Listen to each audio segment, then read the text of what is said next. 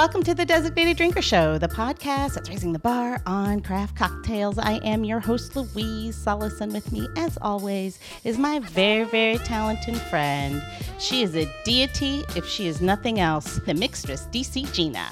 Hey, Louise, how are you today? I'm good. How are you? I'm feeling sudsy. Sudsy.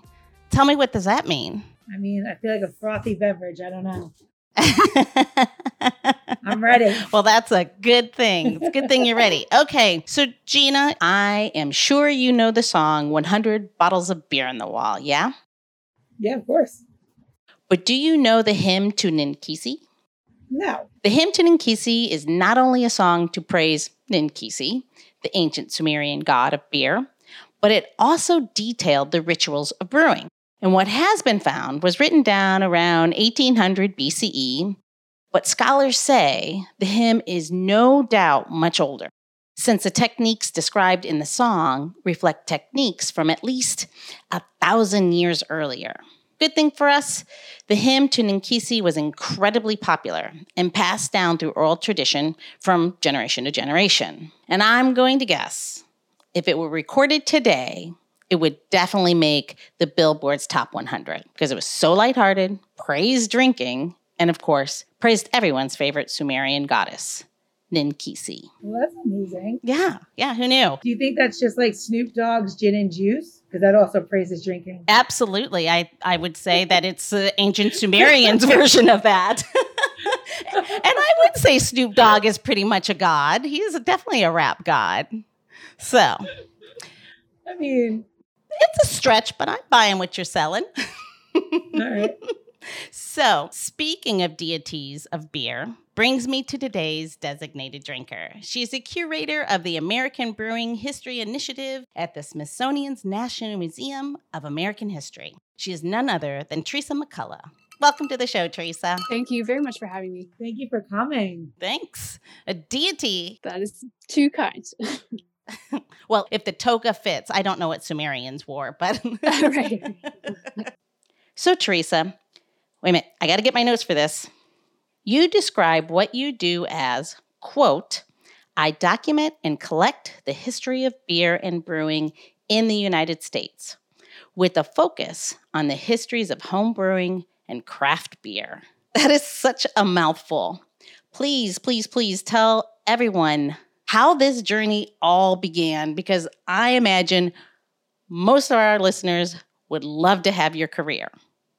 The job at the museum has been amazing. I mean, you know, it's been as as you said, it's quite simply been to collect the history of craft beer, the recent past and present of beer in the United States. And so in a typical world that involves a lot of travel around the country and touring breweries and speaking with growers and all the amazing people who make American beer, how incredible it is. But I, my path to this job was quite winding and you know i never expected to be in this kind of job but uh, you know i'm so grateful to be here. You know it actually started with an undergraduate study in romance languages which I think encouraged a love of travel and food and cooking and drink. And then I had a, a few jobs before this. I worked for the uh, the Central Intelligence Agency as my first job out of college. Got a cooking degree at a, a, culinary school, and I also worked for Harvard University Dining Services. And then got my PhD in American Studies at Harvard. I studied the food and drink industry in New Orleans, which is a wonderful place to eat and to drink and to enjoy life. And then from there, you know, arrived at the Smithsonian and where the focus has been on on beer just back up, back up one step. You can get a degree on food and drink in New Orleans. There's a lot to break down there, Gina. Jump right in. I, I I wrote my dissertation, yeah, on on food and drink in New Orleans, and it's I mean it's it's an incredible place because it has kept its history very well in terms of you know its past, what people have loved to eat and drink and you know sell in terms of food. So it's it's an awesome place to study and to relax after you study. It's the one city in this whole planet that legitimately has all my heartstrings. I cannot believe that you, and I'm not laughing because I just, I almost want my, I want to do this too. I love that. So can I ask you, all right, well, you know, we're just going to go off topic, whatever. Give me your favorite place right now to go to New Orleans for a drink. Oh. I, tra- I transport you there right now. Where we go? Yeah. Okay. There's a, a wonderful little bar well, let me see. There's a bar called Cure, which is fabulous. It's it's one of the best in the country. But then I'm also thinking of bar. It's a it's an outdoor music venue. You can have jazz and wine and drinks in the backyard of this place, Bacchanal. Yeah, of course it's an incredible place because you sit outside and because much of New Orleans is below the level of the Mississippi River, you can actually sit and listen to wonderful music and watch cruise ships and other ships pass above, seemingly above you across the street. You know, uh, the Mississippi River is very close by, and it's just a, it's an incredible place. That's amazing. See, like you said, like the whole, you know, like the whole history of like how the fruits and stuff came to New Orleans port first and all of that. Yeah, you know, my my interest in New Orleans came through first through language because I I studied French and Spanish and Italian as an undergrad and uh, and all of those languages are present in New Orleans history. I mean, New Orleans was a you know an immigration port of entry and you know a, a colonial city before it was an American city. It was Spanish and French, and so all those languages are present in in the archives and and you know just in the city's past. And so I became very interested in how New Orleanians in different eras talked about race ideas of race and ethnicity which changed over time in relation to food and drink. And you know especially in new orleans i think there's this kind of every place has a mythology and, and, and craft beer has a mythology to it a, story to it a history to it. And, and new orleans is no exception. But I just became interested in how early that sense of a, a, story or a history started and how people and food and drink were kind of figured into the identity of this city as a place where people have gone, you know, really since the 1800s to imagine that it's a place where they can kind of kick back and, and be out of time or out of place. That's amazing. It would seem to me, I'm not surprised by any of this, somebody who is like so interested in history, so interested in food and beverage. I mean, it's like a perfect marriage for you in New Orleans. It really was. And I, you know, I have to give full credit to my advisor in grad school who, you know, I was just kind of not not sure of what I wanted to focus on. And she said, why don't you buy a ticket to New Orleans and, uh, you know, literally a, a, buy a plane ticket there. I'd never been there before. And, and so, you know, I flew there and it's just, I did, like I said, I found this just incredible city with a rich history and, uh, you know, very rich present. And I do believe, even though my focus at the Smithsonian is more on beer, that you know it's really the same set of questions, similar set of questions, similar approach to to kinds of historical sources or historical research that I use now and in that project. That's awesome. It's I always say uh, New Orleans is uh, she's like a dirty, kind of gritty, kind of broad of a soul, and it's she's such. A, if you don't have fun in New Orleans, I don't know what you're doing wrong. New Orleans is special and that's amazing. And then it brought you here, which is my other favorite place. So, I mean, I've lived here now for 18 years. So, this is kind of amazing. All right. So you started off at the CIA. Tell tell us all the secrets. No one's listening. I promise. Just tell us all the secrets of the CIA. well, and um, good, it's fine to talk about because I had a, a you know very unspooky job there, which is uh, you know I, I was hired to work as an Italian and French media analyst, and the CIA, you know, as as may not be surprising to to listeners, is uh, you know interested in all kinds of things, but one of those is uh, world media and you know just monitoring um, how how events and and happenings are covered in in different media markets around the world. And so the cia does that. And so they need you know they have an office of linguists essentially who are um, uh, covering the news. And so they're you know un, these are unclassified what they call open sources. Uh, you know they're just in other languages. And so it was um, it was an interesting time to be there and I enjoyed putting my languages to use, but you know, I sat in a cubicle. I couldn't see a tree or an office for my desk, and uh, just wanted something a little different. And so, uh, you know, I had always I had been interested in food and cooking throughout my undergraduate years, and so I started to work in the evenings part time and for free in a restaurant kitchen here in Northern Virginia. And then, you know, working on the line during dinner service just one night a week to see what that was like. And then, second night a week for a pastry chef who had a, a professional kitchen in her basement and she made wedding cakes. And then, a third night a week, a food writer, uh, Joan Nathan. She specializes in the history of Jewish cooking around. Oh. I love her. Yeah. And she needed, at the time, she needed some French language research assistance. She was writing her book about the history of Jewish cooking in France. And so I, I wanted to explore sweet and savory cooking and, and food more an academic approach. And, and, you know, I loved all three of those things, but it, it made for long days but good days. So I want to I want to back that up just a little bit too. It's funny how she just gloss, glosses over these things. Am I I'm correct, Theresa, when I say you wrote like 20 letters to different chefs and volunteered to work for free so that you could learn.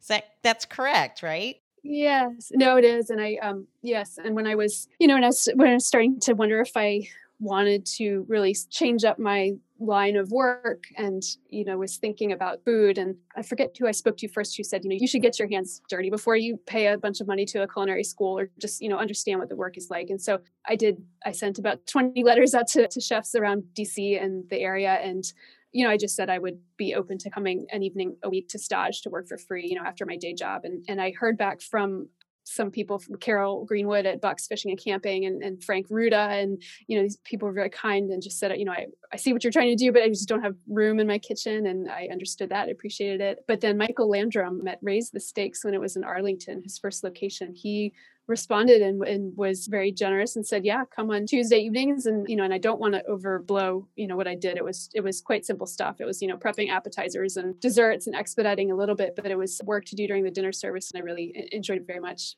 You know, and I respect the the nature of the work very much. And uh, you know, my, my sister is now an executive pastry, pastry chef in Arlington at the Northside Social Restaurant Group. And oh, so she went fully into that track and has been there for almost ten years. So you know, she does the kitchen work now, and I I, I kind of changed direction a little bit, but it's hard physical creative work, which is uh, was fun that's what I was that that was my point with all of that is not trying to oversell what you did for them, but what you did do was really, really hard work it, extremely hard work. And especially you know i want to say too the second evening week i worked for the pastry chef. And and again this is what my sister does now. Her name is uh, bridie mcculla. You know i think there's i don't know if it's because of movies or things in the in the recent past you know the last 10 years have given this image of cupcake bakeries or whatever as this kind of fun career switch it is hard as hell. It's it's it's really heavy you know it's heavy work it's it can be you know it's exacting work super detail oriented long hours and so you know i think so much physical labor goes into creating wonderful beautiful sweets and other things that most of us enjoy for fun. And emotion on the other end. Wedding cakes are the most yes. are the most stressful because you're going to give it to a bride yes that's right. for their wedding day. Right. Well and actually the, con- the conclusion of my time working for this person was to help make my own wedding cake. Oh. Which was really fun and ended up being a bit of a funny story though, because, you know, I, I picked out the flavors I wanted and thought of, you know, how, how we might like to decorate it. And I remember sitting in this little basement kitchen and I made all these hundreds of tiny little sugar flowers. And then I got married a couple hours away, and the, the, pastry chef was driving the cake down to the reception venue. And she, I got married in late June, so it's very warm. And during the reception, the uh, pastry chef came up to me and she said, I'm really sorry, but on the ride here, I had to slam on the brakes and your cake imploded. It, it, so, she, um, it, it, she showed me this incredible photo of the cake in that, you know, essentially upside down in the back of her car. But as all wonderful chefs and, and pastry chefs do, she went into the kitchen there and create you know made it into a new cake and it looked totally different from the outside but tasted great and there was one layer missing but nobody nobody knew. Wow. I mean that's amazing first of all wow. That's crazy right? Yeah there's not much you can do. Talk about spilt milk. No. i guess spilt milk tip cake uh, i don't know. No and it was it ended up fine and i'm i am still married. That's a great story though. Absolutely. The cake that almost wasn't. Yeah so tell us about your what you do for the Smithsonian. This, I mean, it. Well, actually, how did you even like find your way there? How did that? I mean, you, Theresa, how did that happen for you? They they posted this job opening in the summer of 2016, and I was finishing my PhD. I was living in Albuquerque, New Mexico, because my husband was a professor at the University of New Mexico, and and the museum said they were looking for someone to start this new initiative to build a new collection related to these histories of home brewing and craft beer. And it was so unusual and bizarre and fun sounding. And I actually was sent the job ad by my grad school advisor, the same person who told me to buy a ticket to New Orleans, and then a few minutes later by a friend. And so I took that as kind of a good sign that, you know, my my academic mentor and a friend both thought that it might be a fit for me. And so I applied and was so fortunate to get it and started in early 2017 since then it's just it's been a, a wonderful effort to collect objects and documents and record oral histories with all different kinds of people in the brewing industry to build a collection that is national in scope and you know scholarly in approach in terms of you know trying to think hard about what researchers now and in the future would find useful and you know put that to use in the museum setting whether it's in exhibits or in public programs or take it beyond the bounds of the museum. Awesome. That is so cool. Where do you see like where if i was going to go to the smithsonian where do we find your your exhibits? If you go into the smithsonian today which uh, you know it's I, I wish it were open you know it's closed for much of the last year due to covid but we're very hopeful uh, you know that we'll be welcoming people back to the museum. The food exhibit on the ground floor is called food transforming the american table it's where Julia Child's kitchen lived. Yeah. It's the crown jewel of the exhibit. Of course. So a team of curators and I just worked for a few years refreshing the exhibit and it was reopened in October of 2019 and we had done a thorough review of all of the objects in the exhibit the text you know really everything and there is now a new section of the exhibit called brewing a revolution and it explores the early years of homebrewing and microbrewing, especially in California and Colorado from the 1960s through 1980s. And it's in that area of the museum that you can see some of the things I've, I've collected. That is pretty amazing. So 1960s when the microbrew really started to happen. If listeners are, are, are beer fans or um, you know food fans, you might have heard this term craft beer revolution or, or micro you know microbrewed beer and um, yeah and yeah, we we date the beginnings of the current this current moment in beer to um, really the mid 1960s to the present. But I would say it really didn't kind of pick up steam until the 1980s. But after prohibition was repealed in the U.S., which was 1933, there were a few decades of consolidation in the brewing industry, and American beer really became synonymous with this kind of you know fairly bland light lager style of beer. And I'm not I don't say that as a put down because that style continues to be the most popular style of beer. I mean, it's it's a in the world. Yeah, and it's a it's you know it's a technically perfect style of beer that a lot of these very big breweries make, and very refreshing, very light. Um, but you know, really in the '60s or so, there were some Americans who traveled overseas for military service or for study and just found this whole world of beer styles out there and wanted to make something different wanted to, to have choice you know as many of them put it. And so so many of these people brought homebrewing manuals or equipment back to the states with them and started to homebrew even though homebrewing was illegal still at the time. And then we have you know the history of the very first microbreweries especially in uh, california colorado uh, and then you know especially over the 80s 90s has proliferated to the extent that we then switched and started calling them craft breweries because some of them had grown beyond the micro scale. So, what was the first micro brew? I, I think it is, and this is me just going off top of my head. I think it's Sierra Nevada. Who was it? They were very early for sure, but Anchor Brewing Company in San Francisco mm. is one kind of first because it was a, a long standing brewery. It had started in the 19th century, but it was purchased in 1965 by Fritz Maytag, and he is of the Maytag washing machine company family in Iowa. And he is just has a prodigious intellect and creativity. And he was living in San Francisco to go to Stanford and described how he became very interested in the brewery primarily because of the brewing equipment. He was very intrigued by the wizard like setting and just he described described himself as an alchemist and he loved mixing things together to see what would happen. And so he used his money from the maytag family to purchase the brewery and to really breathe new life into it. And so in this existing brewery he started to brew european styles of beer using very traditional ingredients and kind of artisan techniques that had not been used in the United States for a very long time. You know, maybe some styles had never been brewed in the US. And so people who were interested then went on to found their own breweries and um, New Albion Brewing Company in Sonoma, California, which opened in 1976, is commonly considered to be the first from the ground up brewery, where people, uh, you know, the, the co-founders really built the equipment, raised the walls, and started from scratch. Where do they? What do they brew now? Are they still there? They're not still there. No, they were um, fairly short lived. They were only open for six years. They closed in 1982, but they were so important. There were so many people who came to visit Anchor Brewing Company who came to visit New Albion Brewery to see how they were doing it. You know, how were they brewing at a small scale?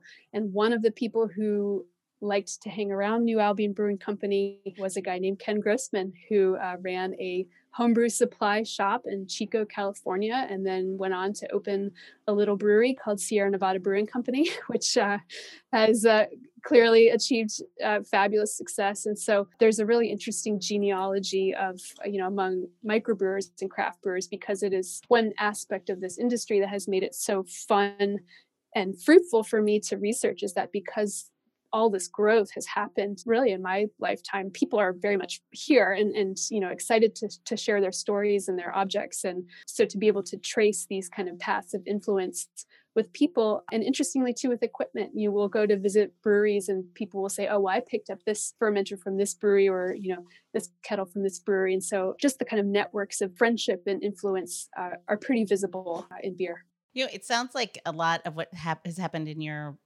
personal and professional life sounds like it echoes because it's it was it was your professor who was pushed you to go to New Orleans, pushed you or like in you know at, sent you to the Smithsonian or, like thought you should be there. It's kind of interesting how those two storylines kind of are common. That's right. Yeah, for sure. You know, when I travel and speak with various settings, I like to say it's been clear to me how the idea of, of mentorship is so important in in the food world, in the beer world, and you know certainly in, in the academic world too. And so you know I think whatever our worlds, whatever our industries, you know whether one works in food or not, you know I think to understand all that we have benefited from you know in terms of the mentors who've come before us and then to try to pay it back is uh, you know something that i think about. Absolutely. Mentoring never hurts. It really doesn't. Okay gina are we ready to toast this woman? Yes. I mean obviously of course all right, so this so we had a little bit. I feel like I was on a little Top Chef challenge based on my ingredient list that I was given to make a cocktail. So we had mandarins, we have a, a smoky component, and we were gonna put all this together with a choice of mezcal or rum. So I kind of made I made a cocktail It's based on a drink called a cooler. A cooler is just a cocktail that's served up. It's usually a long drink. It has a citrus component and then it would have a dry um, either champagne or can have beer in it. So I kind of wanted to like bring that back when I was given my ingredient list. So we can make this together. And I know that most of you are just listening, but I wanted to kind of like just go over this. So what I did was I took my citrus and you can use mandarin, lemon, lime, you know, kumquats, whatever you're feeling. But what I want you to, to just be um, cognitive of is that you're using you know, roughly two ounces of the fruit. So I just took my navel orange, which I had here in the restaurant. We're at um, Buffalo and Bergen today. And I'm going to show you a little trick. So you could either take it, put it directly in your glass and muddle it, or you could take your juicer, your hand juicer, and give it a little squish. And then you're going to take the fruit and turn the, the juicer on its side and then put the fruit in the bottom of the glass. I want you to have that fresh citrus on the bottom. And of course, if you add a little bit more citrus, no problem. Adding too little is not the best thing. You kind of you you want the um, flavor from it. This is a very very simple drink. So in a recipe that I sent out, I said that we were going to do two ounces of mezcal. We're going to finish it with crushed ice, beer, and simple syrup. And now that I'm looking at my glass, I'm thinking one and a half ounces of mezcal. So we'll just change that up just a bit. And we're going to build this drink in the glass. We're going to do one and a half ounces of a nice smoky mezcal. I'm using El Silencio. You know, it's a favorite here at um, Designated Drinker. No, I do not work for them. I just really like their product. So it's always kind of one of those things. Shout out to Torrance. Yeah, hi Torrance. So we're gonna do half an ounce of simple syrup. Now you don't have to add simple syrup. If you are, I like it dry and I don't want any simple syrup, no problem. But I like to put in something with a little bit of um, sugar just to round it out. It's kind of like when you're cooking and you're making tomato sauce and your tomatoes are super acidic and you add a teaspoon of sugar and all of a sudden everything is better and brighter. It's kind of the same thing in the drinks. So we're gonna add the half an ounce and then you can add bitters to this and you can use like a smoky bitters. You could add um, Angostura bitters, something, you know, you know, super easy. I'm actually going to use a little bit, just some aromatic old fashioned type bitters. And I'm putting in two dashes, two to three dashes. Don't do more than that because it will be overwhelming. Um, and if you happen to have crushed ice, crushed ice is the way to go on this drink. Because what we're going to do is we're going to put this in there. If you don't have crushed ice, you do not need crushed ice to make this drink wonderful. All you need to do is use ice cubes and make it cold. Crushed ice makes it look prettier. So if you want to be technical, you know, that's how I do it. So you're gonna just take your spoon, you're gonna punch it up and down, and you're not gonna bring it. You're giving it a gentle stir, but you're not bringing the fruit to the top because when you're drinking a cooler, you actually don't use a straw with this. You're just going to um, to sip it from your lips. So the drink is actually going to evolve, and you're going to take your beer. So now you have your drink, top of your glass. It looks like there's no room, and now we're going to add our beer. And you can make this drink into uh, a pitcher cocktail or you know something a little bit larger. If you want to see what that would look like, we could just do that right now. You take the drink, make it for two people. You add a little bit more crushed ice. You add a little bit more beer. And it looks super pretty. And then you have a drink for two and you just pour it out for your loved one over some crushed ice or on a patio, or you could have a double. I'm not telling anybody. I don't want to share. That's my job. That's my that's my job in the uh, in the cocktail world. I'm a secret keeper as well. So we're gonna just put in a little garnish. There you have it. You just have a little beer cooler. Now I know that I have a historian on the show that you might want to call this a boilermaker, but technically a boilermaker is a beer and a shot served together and not inside of each other. So with that being said, we would just take our glass, pour it in, serve it to yourselves, to a friend, to your loved one, to your husband, because of the cake, and we cheers. Ooh. Yeah, so that all of our listeners know, Gina is coming from Buffalo and Bergen, so she's still being very safe, um, following all the precautions and wearing her mask. So she sounds a little muffled. It's not that she's intoxicated; it's that she's following COVID rules.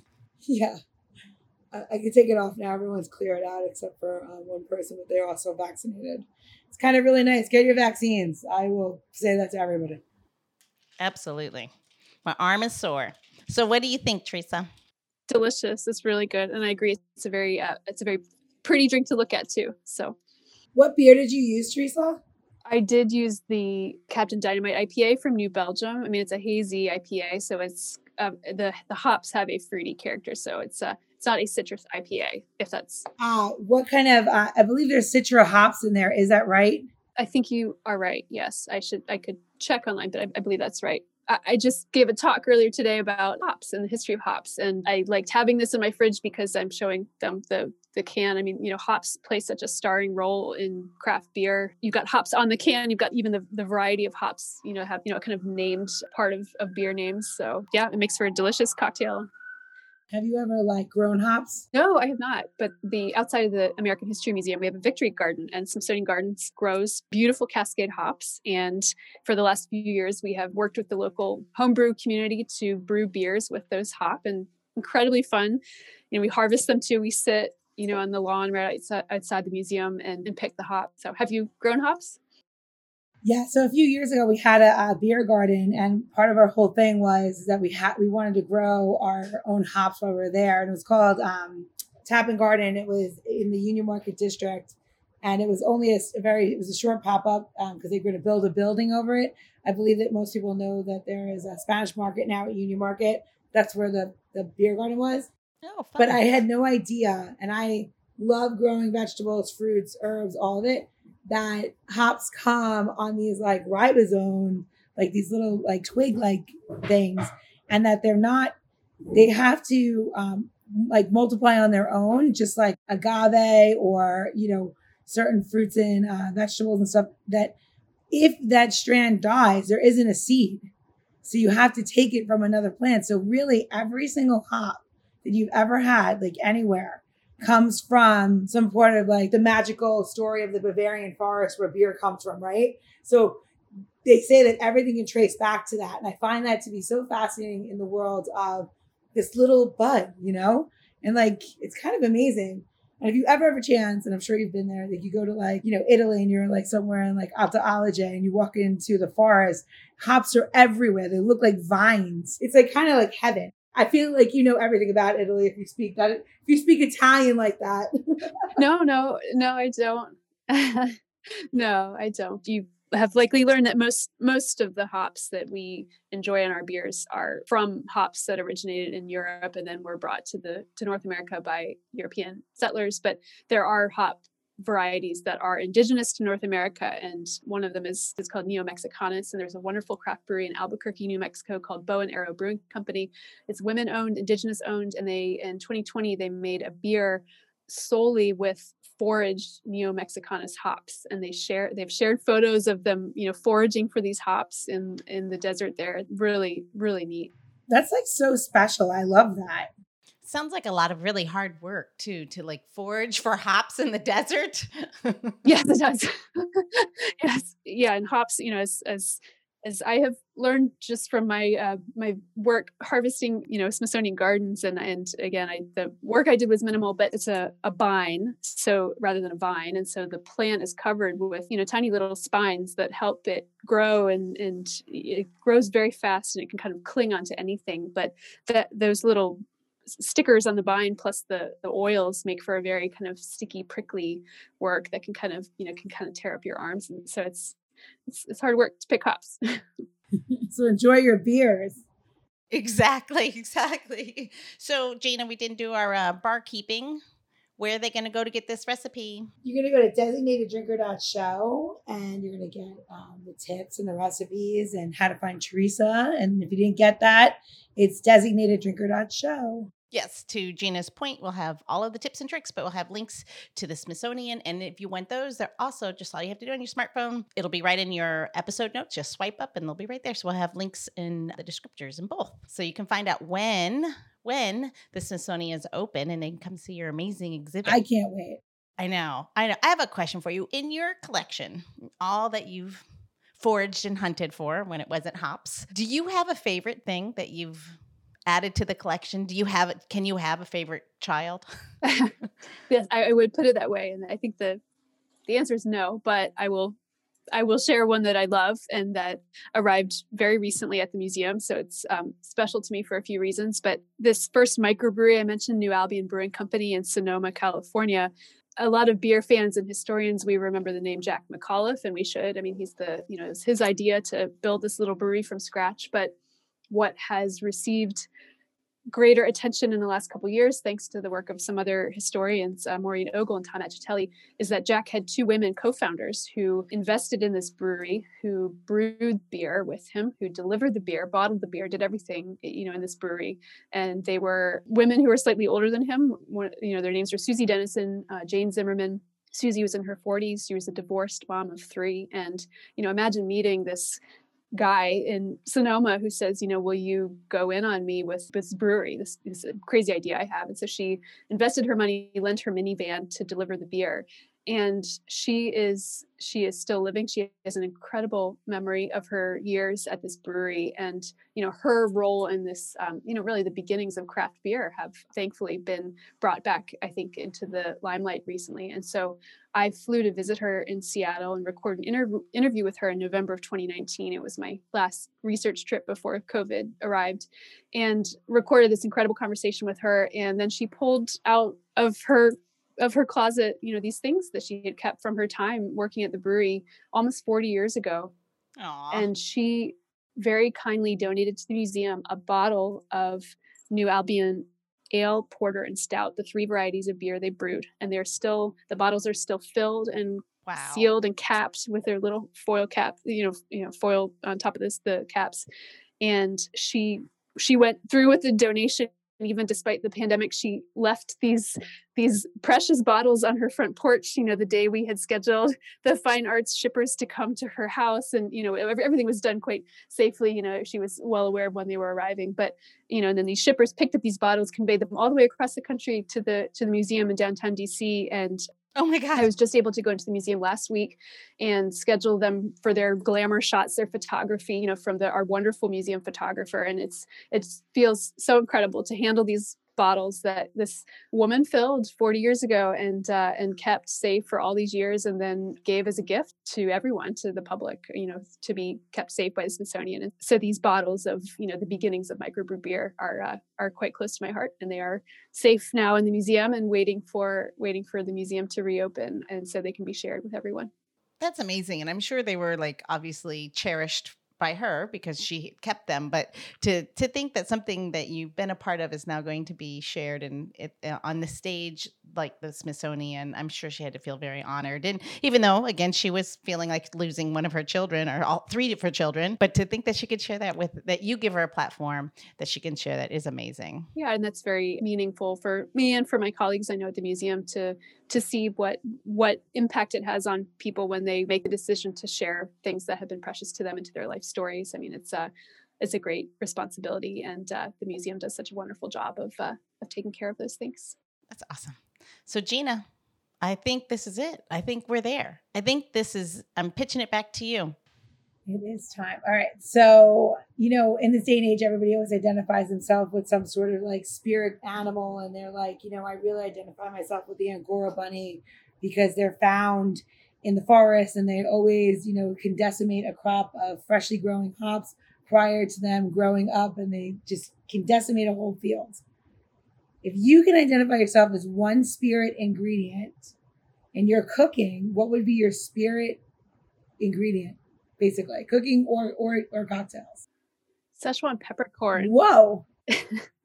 and I I love it as an ingredient, and and we actually used it to make a cocktail recently, a Szechuan peppercorn simple syrup that was fabulous. It was so good. It was it was a sweet and sour cocktail, but it added it made for a fabulous drink. But we love using it in our cooking and toasting it and grinding it. And so you know we discovered I would say we discovered Szechuan food um, in Rockville, Maryland, shortly after college. You know we just kind of made our way through Rockville, enjoying wonderful the wonderful wonderful food uh, in that neighborhood. So I would say that. Nice, nice. That's amazing. Also, that was the first time we had Szechuan peppercorn ever which is um that's also incredible. So I love that. All right, guys, uh, gals, I think we're at the end. I think we've gotten here. You know what they say. All right. Well, it was a pleasure. Cheers. Cheers. Thank you so much. Thank you. Cheers. Thanks for coming. Thanks for coming, Theresa. Be safe, everyone. The Designated Drinker Show is produced by Missing Link, a podcast media company that is dedicated to connecting people to intelligent, engaging, and informative content.